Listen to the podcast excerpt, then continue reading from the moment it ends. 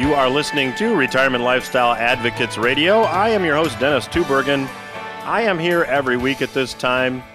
Glad you decided to listen in today. Hey, joining me on today's program, I have a terrific special guest. Joining me in the next segment will be best selling author Harry Dent. Harry is a, a prolific author. Uh, seems like every book he writes ends up on the bestseller list.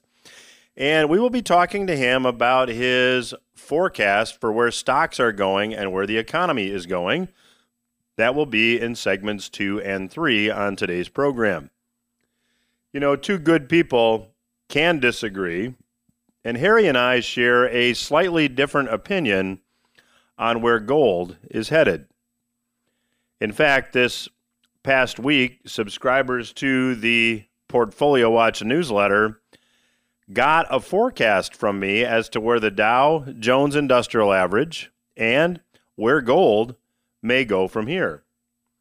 Now, if you're not yet a subscriber to the Portfolio Watch newsletter, you really have no excuse because the newsletter is free. All you need to do to subscribe is go to the website retirementlifestyleadvocates.com and click on the featured resources link and there will be a place that you can subscribe to the Portfolio Watch newsletter. It is delivered every week on Monday at 5 o'clock, and you will get just one email a week from us. You will not have your information shared. Uh, we give you the newsletter and we give you a link to the podcast in case you missed this program at the time it airs in your area. Well, this past week in the Portfolio Watch newsletter, as I said, I made a forecast. So I'm going to share with you in this segment what that forecast is and why I'm making the forecast. And I'm going to provide you with some documentation as well. Now, if I were to say the Dow to gold ratio now stands at about 18, let me repeat that. If I were to say the Dow to gold ratio now stands at about 18, many of you would have no idea what I'm talking about. But it's an indicator that you should really pay attention to because as time goes on, in my view, it's going to become even more valid than it already is. Now, if you're not familiar with the Dow to gold ratio, it's something that I track every week in the Portfolio Watch newsletter, and it's calculated very simply.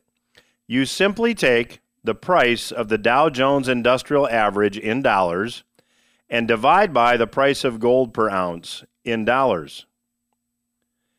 Now, the Dow, be, at the time that I made the forecast, was hovering around 27,000. Gold was at about 1,500. So if you take the 27,000 and divide by 1,500, you get a number of approximately 18, just under 18 actually. So the Dow to gold ratio is 18, meaning that if you were to use gold to buy the Dow, it would take about 18 ounces to buy the Dow.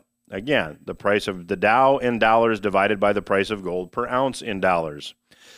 Now, why would I want to use a ratio that has Dow over gold, why would I want to price the, the Dow Jones Industrial Average in gold? And the reason, if you think about it, is pretty obvious. It's because dollars lose purchasing power over time.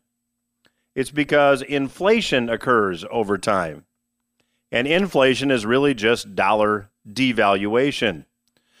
So Inflation, the same force that causes prices to go up at the grocery store, also drives up stock prices.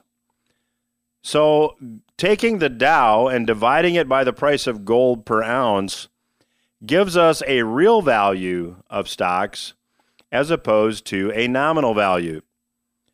If the dollar over a long period of time were to lose 20% of its purchasing power, that would have the effect of driving the Dow up on a nominal basis by 20%.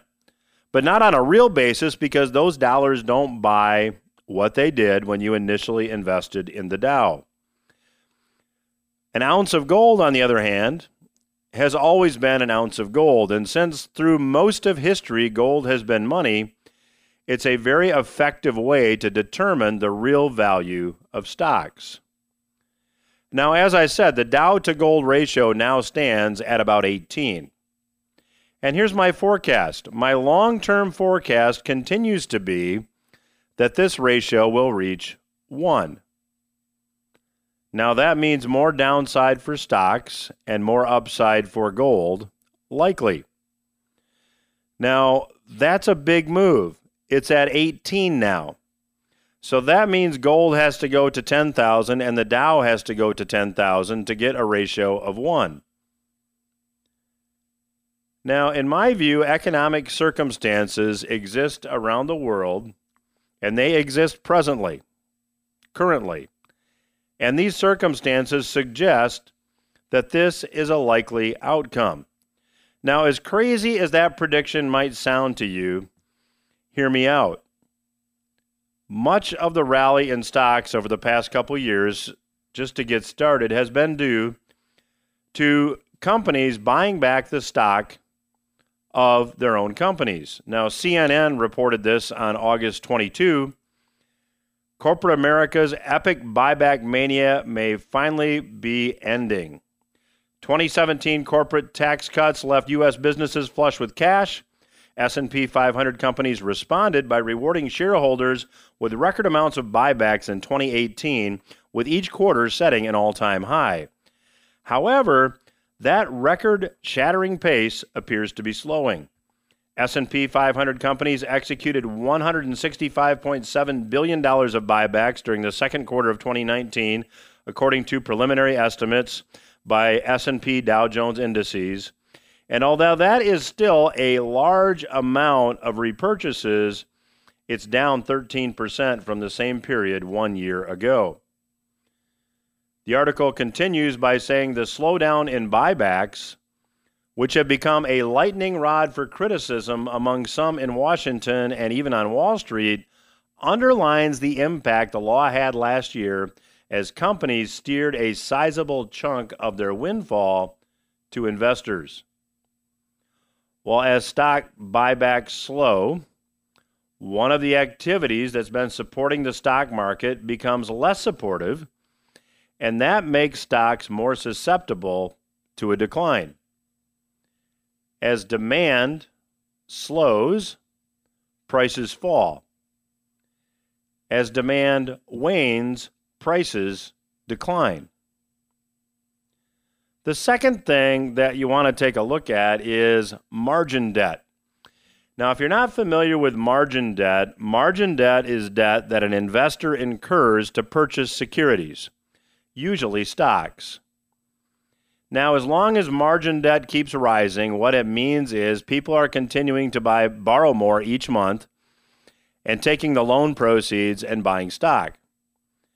And as long as people continue to borrow more each month to buy stocks, it helps create more demand for stocks.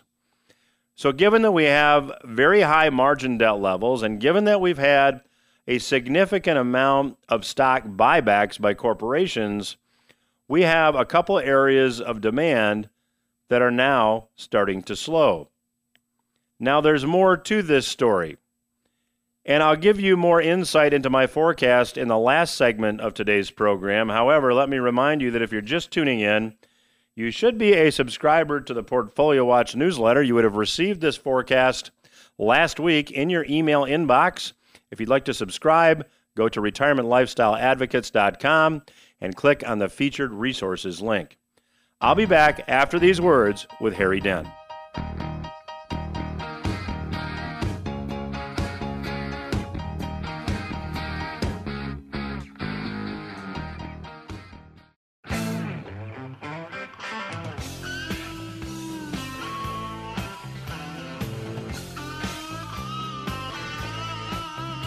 You are listening to RLA Radio. I'm your host, Dennis Tubbergen. Joining me again on today's program is one of my favorite guests, uh, best-selling author Mr. Harry Dent. Harry's most recent book is Zero Hour. And if you're not already a subscriber, Harry has a free newsletter that's available at harrydent.com. I would encourage you to check it out. And Harry, welcome back to the program. Yeah, nice to be back, Dennis. So, Harry, tell me and the listeners, uh, last time you were on, uh, which was in the spring, uh, we talked about the fact that you thought that uh, the market would probably rally a bit here through this year, and it seems like that's what's happening. Uh, what do you see ahead as far as the U.S. stock market indices are concerned? Well, you know, we, we are at a critical point. We have rallied almost exactly as we said. Even Bitcoin has rallied up to this point, but both markets have stalled and they're at a place, and, and we're leaning towards the upside breakout. But if, if stocks can break out to a substantial new high here in the near term, then they should continue to rally uh, towards our target of 10,000 on the Nasdaq. If you get that high, and maybe as high as 33,000 the Dow, that would be what we call the final blow-off rally in the bubble that started in 2009 with all this endless stimulus and money printing. And uh, and then, you know, there's only one place to go after that if we see that strong a move, and that's down. And, and we also always warn people because I've looked at bubbles over the last century, especially in stocks, and the first crash after a bubble like this is usually 40 some percent in the first two and a half months. So when it does finally come, it whacks really hard. So it's better to get out a little early than late, but I still think the momentum looks uh, basically more to the upside into early next year, and and and then then it's time to watch out. If you see Nasdaq anywhere near ten thousand, it is time to sell. So, Harry, when you look at the political pressure on the Fed uh, to uh, go back to more easy money policies, uh, reducing interest rates. In fact, uh, I think that uh, the consensus is we'll see another quarter point rate cut here in the near future. Um, I guess I'd like your your take on that. Will that again stimulate the market, or have we shot all those bullets as far as the Fed's policy is concerned? Well, you know, I mean, there's always more bullets, but they are, you know, there is diminishing returns. I mean, they they have raised rates and they're starting to lower them. They can lower them back to zero. Um, they can buy more bonds, although that's really diminishing returns. I think the thing that, that Trump has in his arsenal is more what he's he's talked about not too far ago about doing a property uh, a payroll tax, you know, Social Security tax, payroll tax holiday for for households, not for businesses. They've already gotten a big tax. That that would be, I mean, sending. Uh, that's like sending money to the public without having to print it and send checks.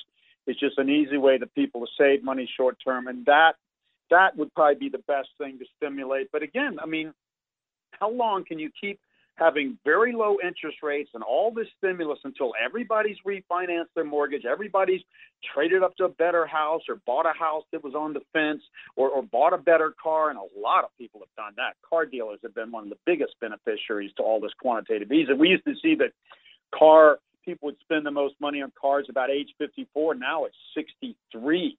So people, as they get older in retirement, are just saying, well, gosh, with low interest rates and less money to have to spend on my kids in college or grandkids because of student loans, well, we'll just buy a, a Lexus, you know. So, but but how long before that wears out? And and, and you got to notice here. We keep knocking on the door saying this. How can economists not notice that with unprecedented money printing and free money thrown in the economy and tax cuts for businesses and everything else, we keep returning almost instantly to 2% growth, and there'll be a period when we don't have that. I mean, it, we the economy is weak in demographic trends. We called the top in momentum in late 2007, 20 years before it happened, just on predictable baby boom spending. We've been living off of free money and stimulus, unbelievable stimulus, and Japan makes us look like nothing.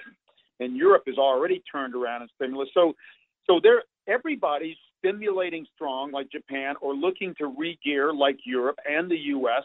So, so they're going to keep stimulating and any sign of weakness. But the question is, when does it just not matter, or when does the stimulus just come too late? And remember that first crash, when the market finally smells weakness and thinks it's over, it comes very fast. So, so again, there's still momentum because the markets see, well, gosh, China or Trump, somebody's got to make a deal on trade here. I don't know about that one, but yes, more stimulus is coming, and that's what the markets are liking. A market on crack, as I call it, wants more crack. The market almost doesn't mind hearing weakening news because it means, oh, well, that means they're going to have to print more money, and that money ends up in the stock market because there's nowhere else to go with bond yields so low. So that's the game. Constant stimulus, zero interest rates, you know, adjusted for inflation and risk, you know, endless money printing to stimulate, you know, the system. And, and it mainly helps the top one to 10 percent the everyday person gets very little, and eventually this whole thing blows. And when it does, it just can't be pretty. When when you kick the can down the road, um, so so all this policy uh, is going to backfire, but it always works at least a little in the short term, but it's working less and less. So I think this policy is going to fail, but they have no other option. I mean, as soon as they cave, if if they announce no more stimulus like we started to do, the markets will start to cave and the economy will cave. That's just that's what's going to happen. You don't take more crack, you come down and you go into detox. You know, that's where we're at. So, Harry, you had mentioned uh, the the boomer spending and and demographics, and for our listeners maybe who aren't familiar with your work, can you just talk briefly about the correlation between uh, demographics and some of the economic forecasting that you do? Yeah, yeah. I mean, basically, back in the '80s, when I, I got this from consulting to New Ventures. Um, after consulting to Fortune 100, I decided New Ventures more interesting because they're creating the future. So I just learned from going to these New Ventures, who were the first to pick up on the new young baby boomers, the massive wave coming. I just discovered all types of new demographic insights and developed my own methodology. So we've been using that. You know, I predicted in the late 80s when I first came of the spending wave that the U.S. and Europe would see the best decade in history in the 90s, while Japan would see its greatest fall. Now, you don't get those two damn things right by accident because they're opposite sounding.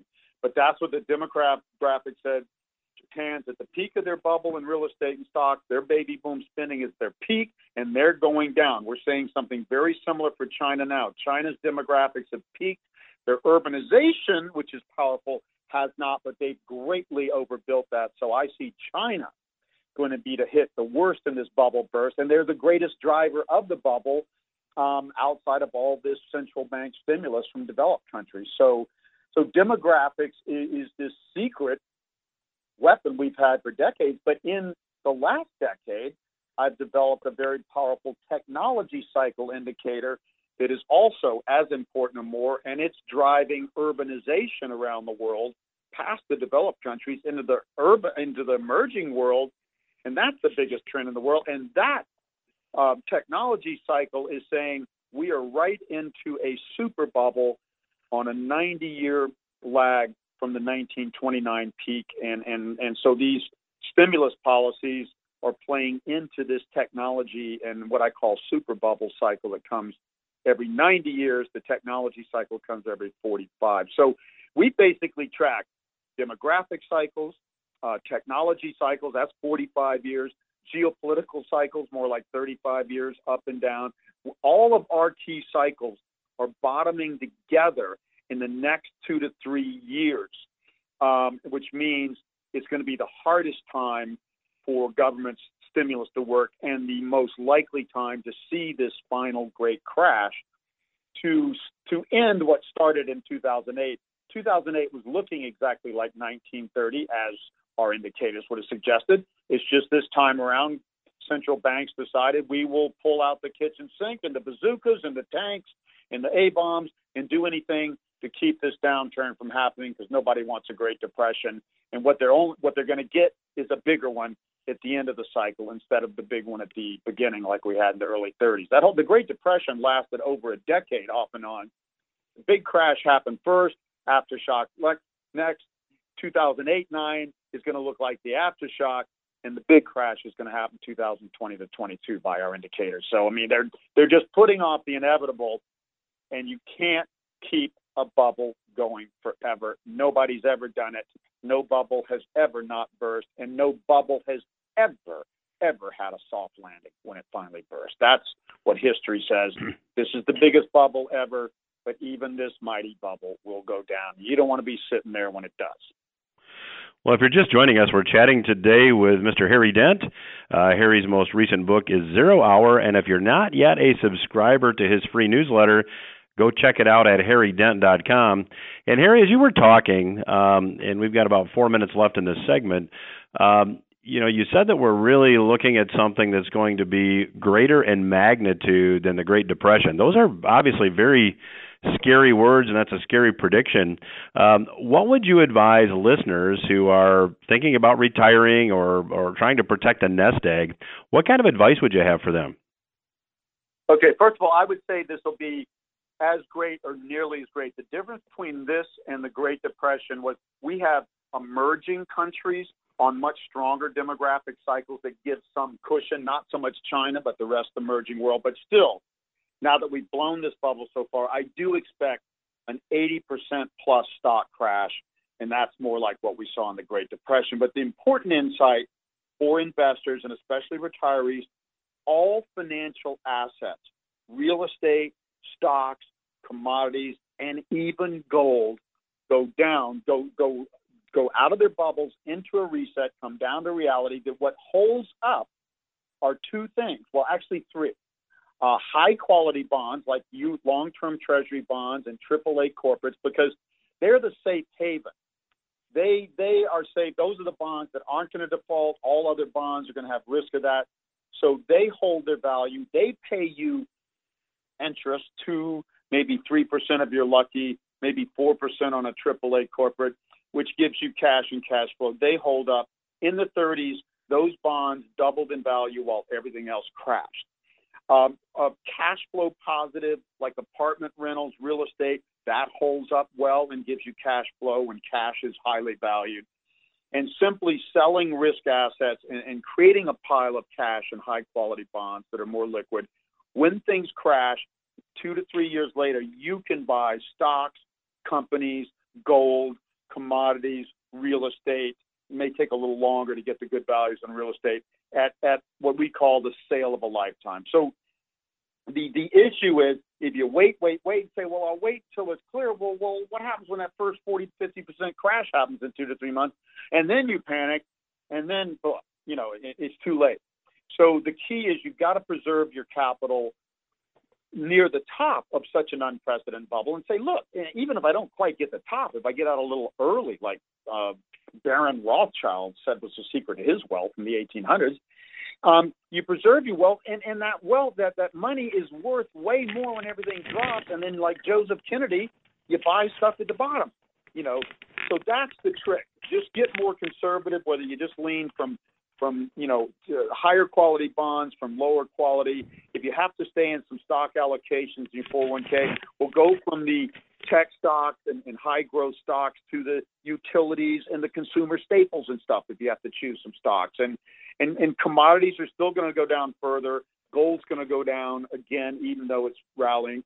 You just get safer, and then you start buying in 2022 forward in again what we call the sale of a lifetime. You will only see a crash of this magnitude once in a lifetime, if that, and you'll only see the opportunity to buy everything at bargain prices. But only the people that preserve their capital will have that opportunity. If you lose 80% on your stocks, lose 50% on your real estate with debt against it, which means you can be underwater and so on and so on, you're not going to have any money to take advantage of the sale of a lifetime. You're going to be kicking yourself forever.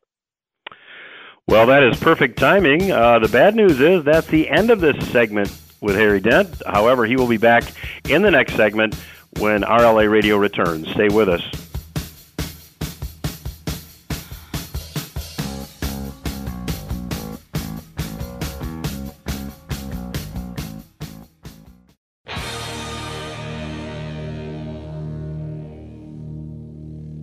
Welcome back to RLA Radio. I'm your host, Dennis Tubbergen. I have the pleasure of chatting today with Mr. Harry Dent.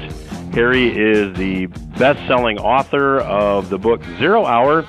And if you're not yet a subscriber to his free newsletter, I would encourage you to check it out at harrydent.com.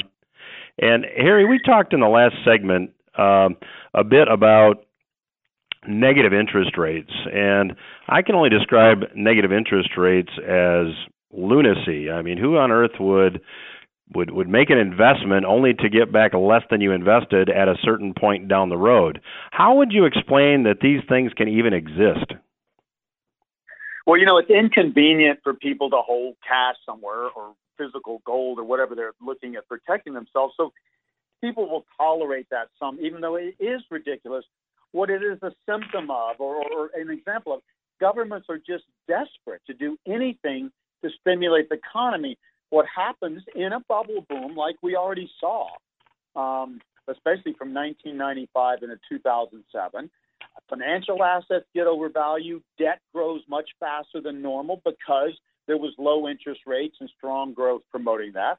We call it the fall bubble boom season, like happened in the early 1900s and the roaring 20s and repeats 80 years later in this recent boom. People overborrow. There's excess capacity in business, overinvestment. Financial assets get bid up to ridiculous values so that you could never make money if you bought them at those values, whether you're an older investor or a younger investor.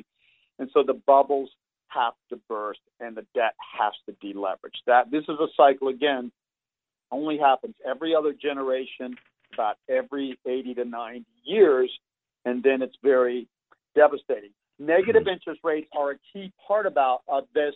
Never before have interest rates gone negative. Never before have government they printed some money in the Great Depression to cushion the banking system, but nothing like that. They printed three times as much compared to the economy, and they're still printing.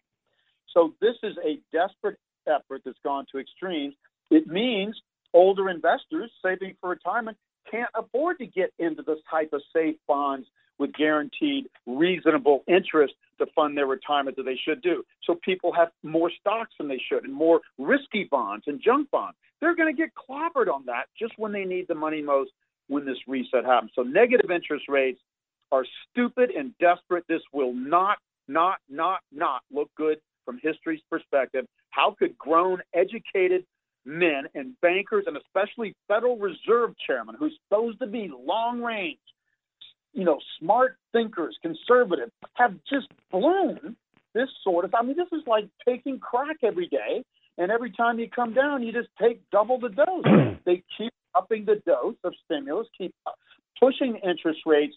Now, not just free money adjusted inflation, like you say, negative interest rates, and not just short term, long term bonds more and more or negative interest rates. This is perverting the economy. It only causes excess, bigger bubbles in financial assets, more overinvestment in capacity in businesses, and that all takes a bigger deleveraging and shakeout to to come back down to reality. So you only create a bigger bust down the road. Because last I looked, through all of history and all of religious history and human evolution, you don't get something for nothing, damn it. And that's what basically government policies are doing. We'll just keep keep printing more money, cutting more taxes. Next thing they'll be sending money to consumers, and you have to spend it by the election. I, I can see them sending a debit card to every household and saying, "Oh, but it expires, you know, two weeks before the election, so get Donald Trump reelected." You know, that, that's how stupid this is. Well, you know, Harry, as you you mentioned uh, Donald Trump, you mentioned in the last segment we were talking that one of the cycles that you track is a geopolitical cycle. Can you expand on that? And based on uh, what you've learned from your geopolitical cycle, uh, talk a little bit about 2020 and uh, what politics might look like here in the U.S. and around the world. Well, you know, I think this geopolitical cycle is going to be the. It is actually at its worst early next year. It's the only cycle that is bottoming near term. Our other three cycles out of four all bottom somewhere between 2022 and 23, and, and one of them doesn't bottom until 2032. But but it's the one cycle that should be about to turn up. I think this, you know, this public shootings and stuff. In other words, we've gone from the terrorists in 2001 being the you know the radical Muslims and type of terrorists now we've gone towards the worst terrorists are the homegrown white supremacists and stuff. I, everybody's getting sick of this stuff, and I think it's basically, you know, you're finally going to see some action and stuff. So I think this is is the first thing to possibly turn around, but it's still a trigger uh, along with these other cycles. But uh, so so I think the surprise is that we're not going to see World War III. We're not going to see worse and worse terrorism but it is still getting worse now. And so it's going to be no help. And once this bubble starts to crash, that will not be as relevant. And of course, on the flip side, you're going to get a lot of unrest. I, I am not just in Puerto Rico because the cost of living are lower and to be closer to my vacation house, and I am getting some tax advantages, even though I didn't move here at first for that. Um, I'm here because they've been through 12 years of recession and the worst hurricane in their history, and there's been very little civil unrest. If we had anything like what Puerto Rico's experienced in the U.S. and what we're seeing in Trump America with blue and red is is, is polarized as they as they were at the beginning of the Civil War, we'd have much worse. So I do think that the downturn itself is going to cause a lot of civil unrest. I don't think the international geopolitical uh, uh, cycle is going to create the havoc it has since 9/11. I, by the way, Dennis, I only found that cycle following my demographics when the final boom from 2000 to 2007, which we forecast way in advance and, and right at the when it started, was not as strong as I expected on demographic factors alone. That's because the geopolitical cycle turned negative in 2001, and, and stocks do have have half the valuations in the bad geopolitical cycle. So so I, I had to I had to realize, gosh, stocks are not doing as good as they did in the 90s boom as I thought they would in, in the final surge. And what's the reason? I finally found, oh, I found this geopolitical cycle, and I tell you, it's like a clock, 17 to 18 years positive, like like uh, 82 into 2000 and then then 17 18 years negative like 2001 into right current times but but this is the one cycle that may start to work to our advantage but but the other cycles are still overwhelmingly negative for the next 2 to 3 years. And that's when I think the worst of this crash is going to happen. So what's your take on uh, how the 2020 presidential election might play out if you have an opinion? Well I do and it's my two scenarios. Now naturally, this bubble looks like it's in its final phase, and it should peak early next year with one more rally. It might be a correction, then a rally, or this rally just continues. We can break up a little higher, which still looks slightly more likely. But but it's but it would naturally peak and go down. But you know Donald Trump is going to do everything. He he already see the bond markets are saying seeing weakening globally.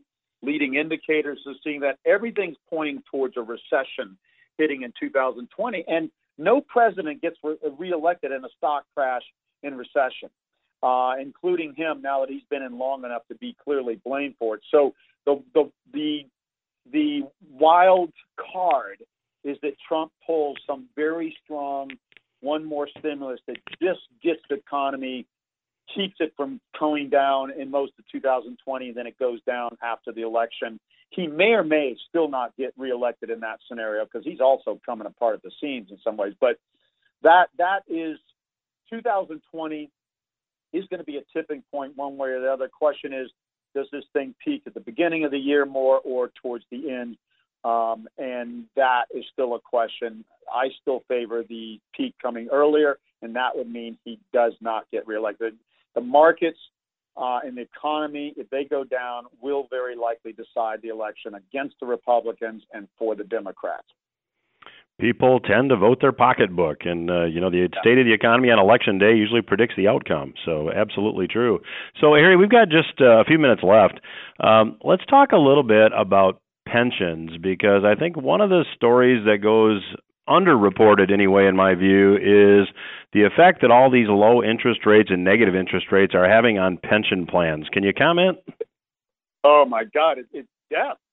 These people, I mean, again, they're like life insurance companies. They're supposed to invest conservative, especially when their pensioners are getting closer to retirement, just like you know, retirees should invest more conservatively.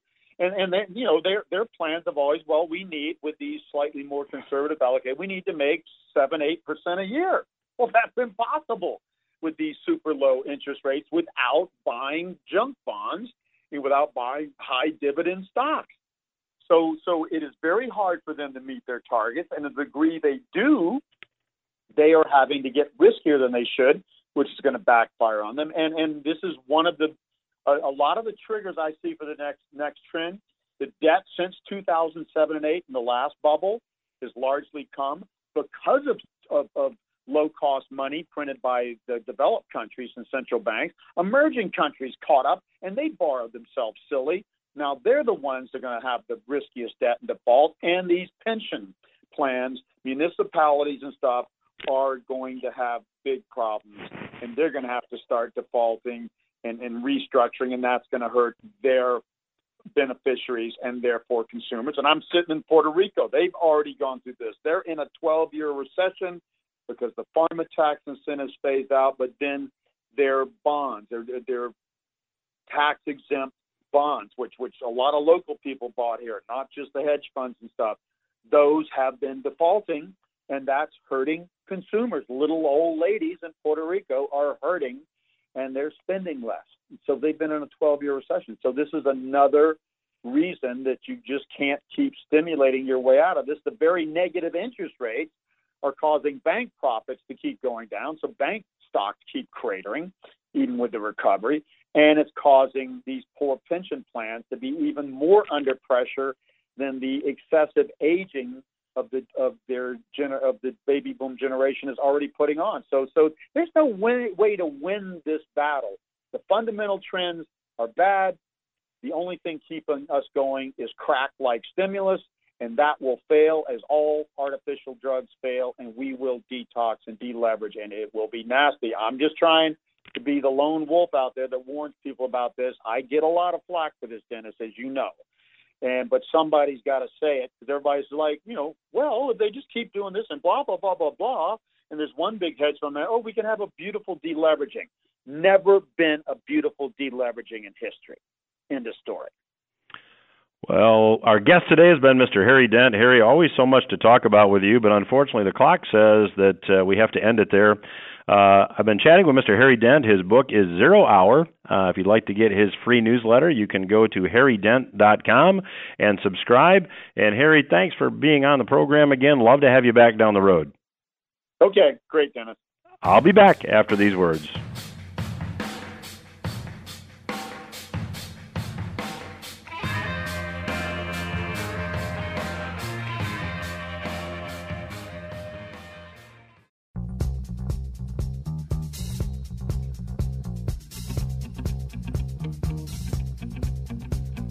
This is RLA Radio. I am Dennis Tubbergen. Glad you're listening in today. You know, in the first segment of today's program, I talked about something called the Dow to gold ratio.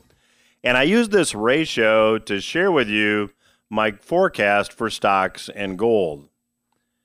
Now, the Dow to gold ratio, just in case you were not listening during the first segment, is calculated quite easily. You simply take the value of the Dow Jones Industrial Average and you divide by the price of gold per ounce.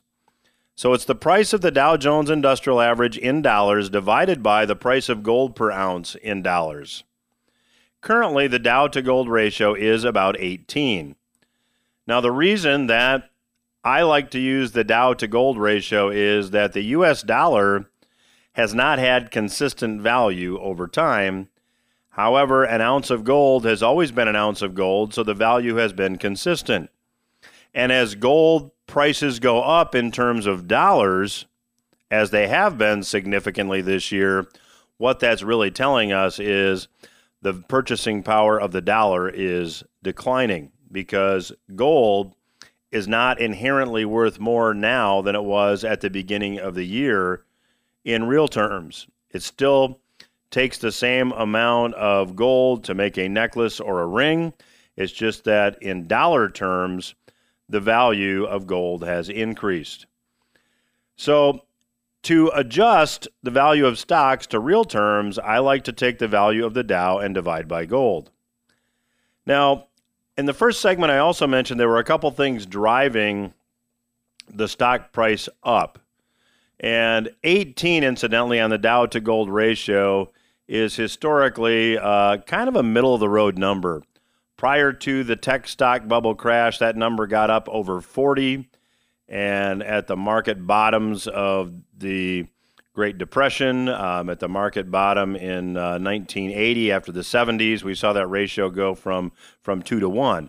And as I mentioned in the first segment, my forecast is for that Dow to gold ratio to reach 1. And there's a lot that has been driving stocks. One, as I mentioned in the first segment, stock buybacks. Companies used the additional cash they had after the 2017 corporate tax cuts to buy back some of their own stock. However, that is slowing down. And as buybacks slow, that means one of the activities that has been driving up stock prices becomes less influential and make stocks more susceptible to a decline. Second factor is margin debt. And as I mentioned in the first segment, margin debt is debt that an investor incurs to purchase securities, usually stocks. And as long as margin debt keeps going up, what it means is investors are continuing to borrow more money to invest in stocks, and that creates additional demand as well. Now, margin debt is near an all time high on a nominal basis, and on a real basis, adjusted for inflation, margin debt is still below all time highs. So perhaps there's a little more room here to add margin debt, but I wouldn't count on it. Now, one of Warren Buffett's favorite indicators to gauge stock valuation uh, is not unlike the Dow to gold ratio, although Mr. Buffett notably uh, doesn't comment on gold. Mr. Buffett likes to use market capitalization to domestic gross domestic product. So take the total value of the stock market, total market capitalization, and divide by total economic output. And that tells you on a relative basis are stocks inflated? Well, if you go back to just prior to the tech stock crash back in 2000, the ratio of market cap to economic output was 161%. At the market bottom, after the financial crisis, it dropped to 65%. It is presently back to about 146%. So there's only one time historically that this market capitalization to gross domestic product ratio has been higher, and it's just prior to the tech stock bubble crash. Now, one other thing that I should point out if you take a look at price earnings ratios, which is traditionally how someone would value stocks, Robert Shiller has something called a cyclically adjusted price to earnings ratio. Basically, when you take a look at the ratios, there's only three times in history that this number has exceeded 30, when the price of a stock was 30 times earnings using this cyclically adjusted index. The first time was in 1929. The second time was prior to the tech stock bubble crash, and the third time is now. Well, in 1929 and 2000, the only two other times this has exceeded 30, we know what happened. We are there again. Now, let me speak just a little bit about gold in the time I have left. Central bank policies are improving the fundamentals for gold, and I'll be talking about this on the program next week with Alasdair Macleod. Money creation via quantitative easing programs worldwide are bullish for tangible assets, gold in particular. Now, Peter Schiff, who's been a past guest here on the program, had this to say this past week about his call for gold reaching $5,000 per ounce. Sounds crazy, doesn't it? Well, Schiff agrees. Here's what he said Most investors think my $5,000 gold call is crazy. But what's crazier, negative interest rates or $5,000 gold? Last week's guest here on the program, Mr. Michael Pento of Pento Portfolio Strategies, said this. He said, When interest rates are up, keeping money in a cash deposit account makes sense. If you had a choice between depositing money in an account yielding 6% interest or buying gold that doesn't yield much, if anything, most investors will choose the deposit account and capture the investment yield. However, if cash accounts and gold are both yielding zero, most investors are going to opt for the tangible asset, gold, rather than keeping assets in a fiat currency.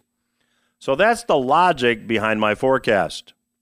If you'd like to learn more, we have resources available on our website. You can go to retirementlifestyleadvocates.com. We also talk about this at educational events that we hold around the area.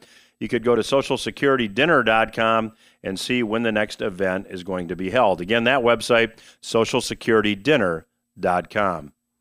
Thanks for listening today. Hope you got something you can use. I'll be back again next week.